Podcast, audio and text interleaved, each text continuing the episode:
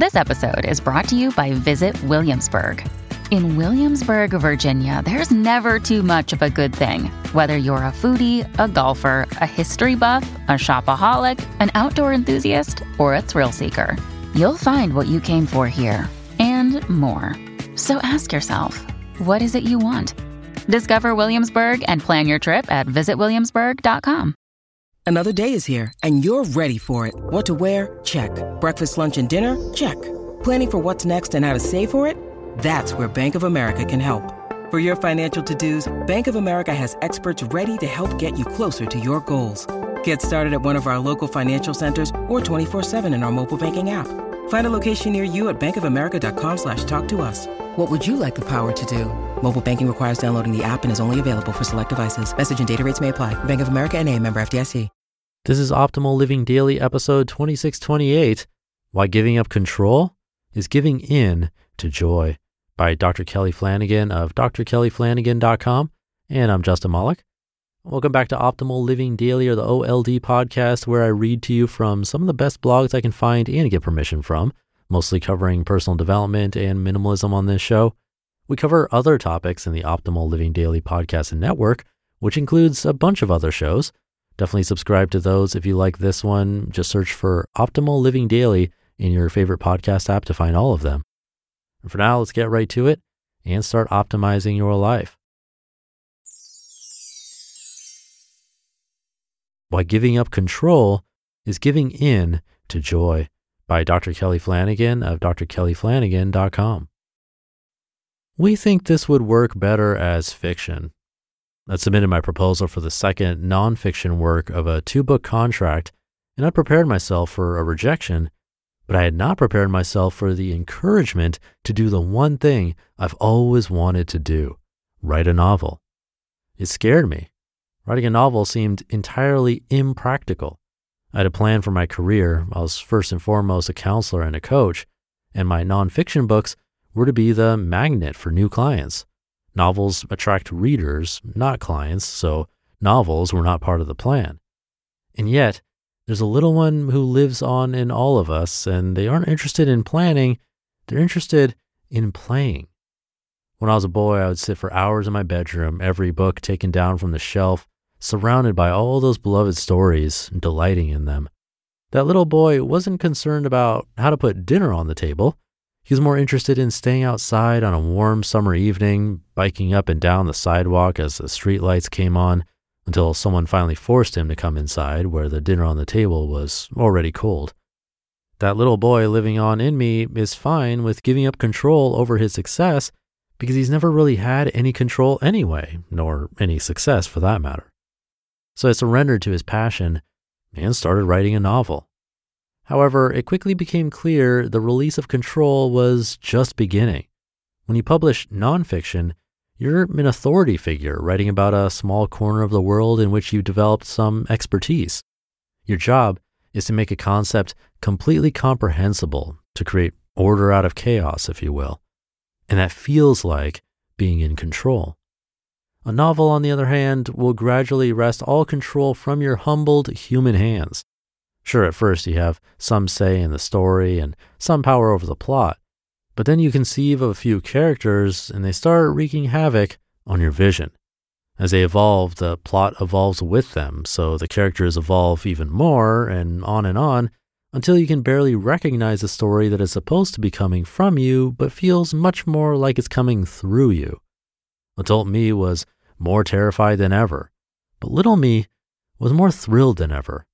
To him, it was like tucking his arms in and tipping his body sideways at the top of a grassy hill on a summer afternoon until gravity takes him and sends him tumbling towards the bottom, carefree about what bumps he might hit along the way. So we wrapped our arms around each other and rolled down that hill together, and eventually we got to the bottom. The manuscript was complete. We were a little banged up and bruised, but the little boy in me was bursting with joy about what had just happened. He wanted to tell everyone about it. However, adult me was having second thoughts. After finishing the first draft, I went for a walk with a friend and told him it was done. He asked if I'd send it to my editor yet. I told him I hadn't, and I was considering never doing so. I just don't know if fiction is the way to go, I said. I'm thinking about writing a new proposal for a book about following your passion.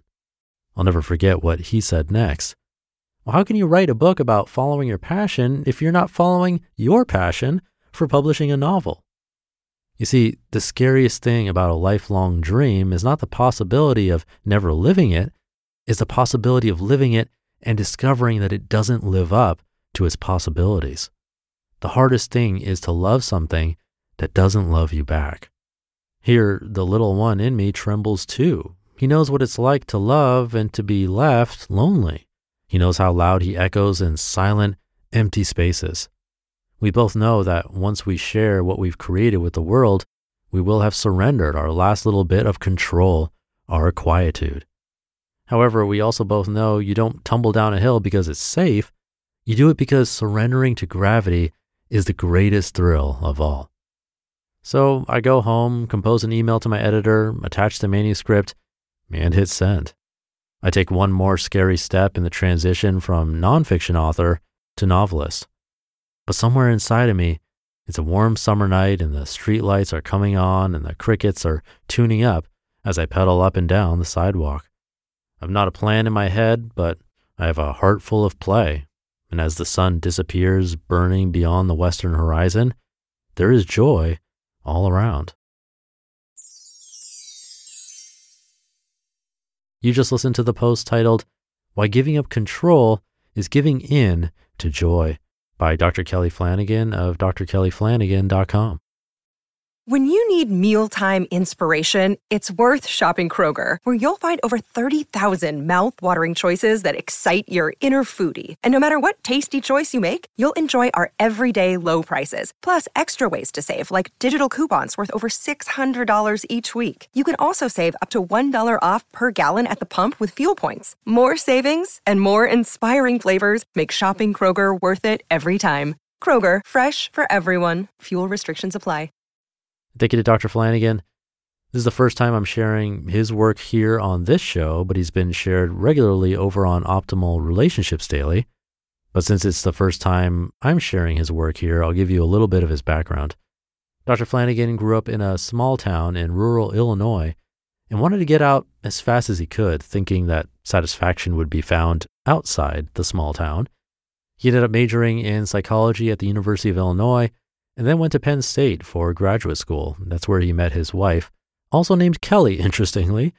And they had a child, and he earned his PhD in clinical psychology.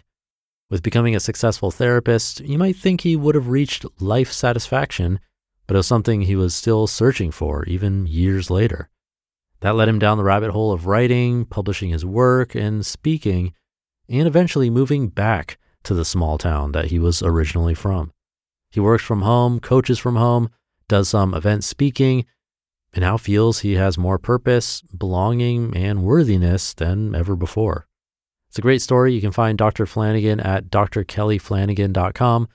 And big thanks to him for letting us share his work across all of our shows. That should do it for today. Thank you for being here. Have a great rest of your day, and I'll be back tomorrow reading to you where your optimal life awaits.